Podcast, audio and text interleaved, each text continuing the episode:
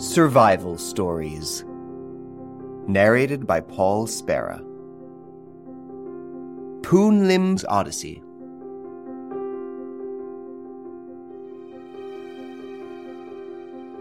Born in 1918 on a Chinese island, Poon Lim is a young man when the Second World War breaks out. In 1942, he works on a British merchant ship carrying goods across the Atlantic. The ship has left South Africa, heading for Suriname, also known as Dutch Guiana. Although armed, the ship is an easy target because it's not reinforced, it travels alone, and it's unadapted for quick maneuvers in a combat situation. On November 23, 1942, a German U boat crosses her path while she's off the coast of Brazil. This U boat's role is to sink transatlantic supply convoys, and in two minutes, the boat on which Poon Lim is sailing gets hit by two torpedoes. The young sailor manages to grab a life jacket in extremis before falling into the water, as do five other sailors, while the remaining 50 crew members perish.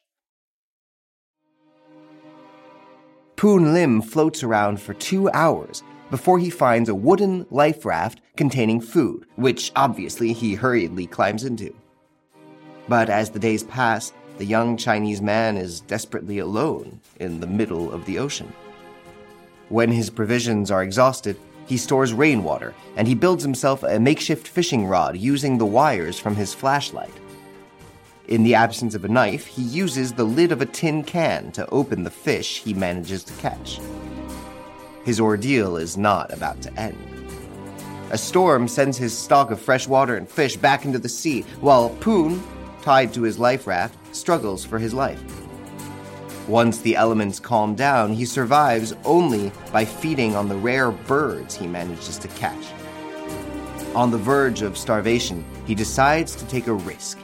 He's going to use the remains of a bird that he ate as bait to attract a shark and kill it.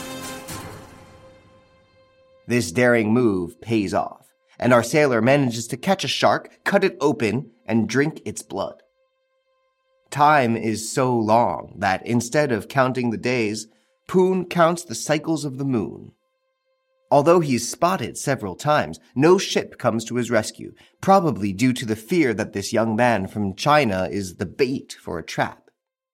His life raft has no means of navigation, so he has to rely entirely on the sea currents.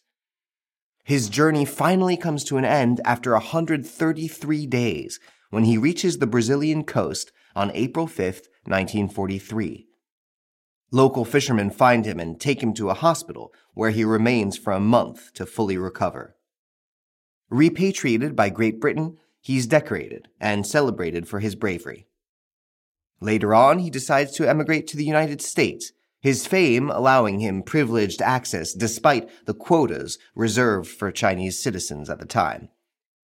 Indeed, few people survive a Nazi attack followed by three months of drifting on the ocean.